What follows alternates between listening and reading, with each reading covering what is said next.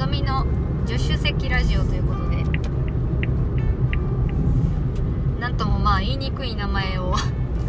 つけてしまったなと思っているわけなんですけれども。はいえー、このラジオ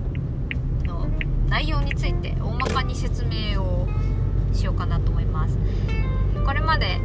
ライブの後で即感情紹介という、こんな感じでこううだうだとライブの感想を語るというような動画を YouTube に上げておりましてそれをですねちょっとリニューアルさせる形でやってみようかなと思いましてゾミの助手席ラジオという形で させていただくことにしました。での即感情紹介とはちょっと違う形でね。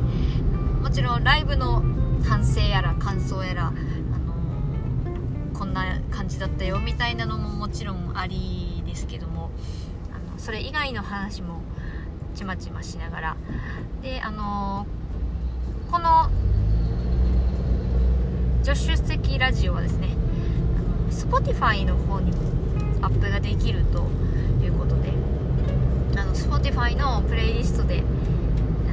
ゾミのなんかこうおすすめ曲みたいなも回によったら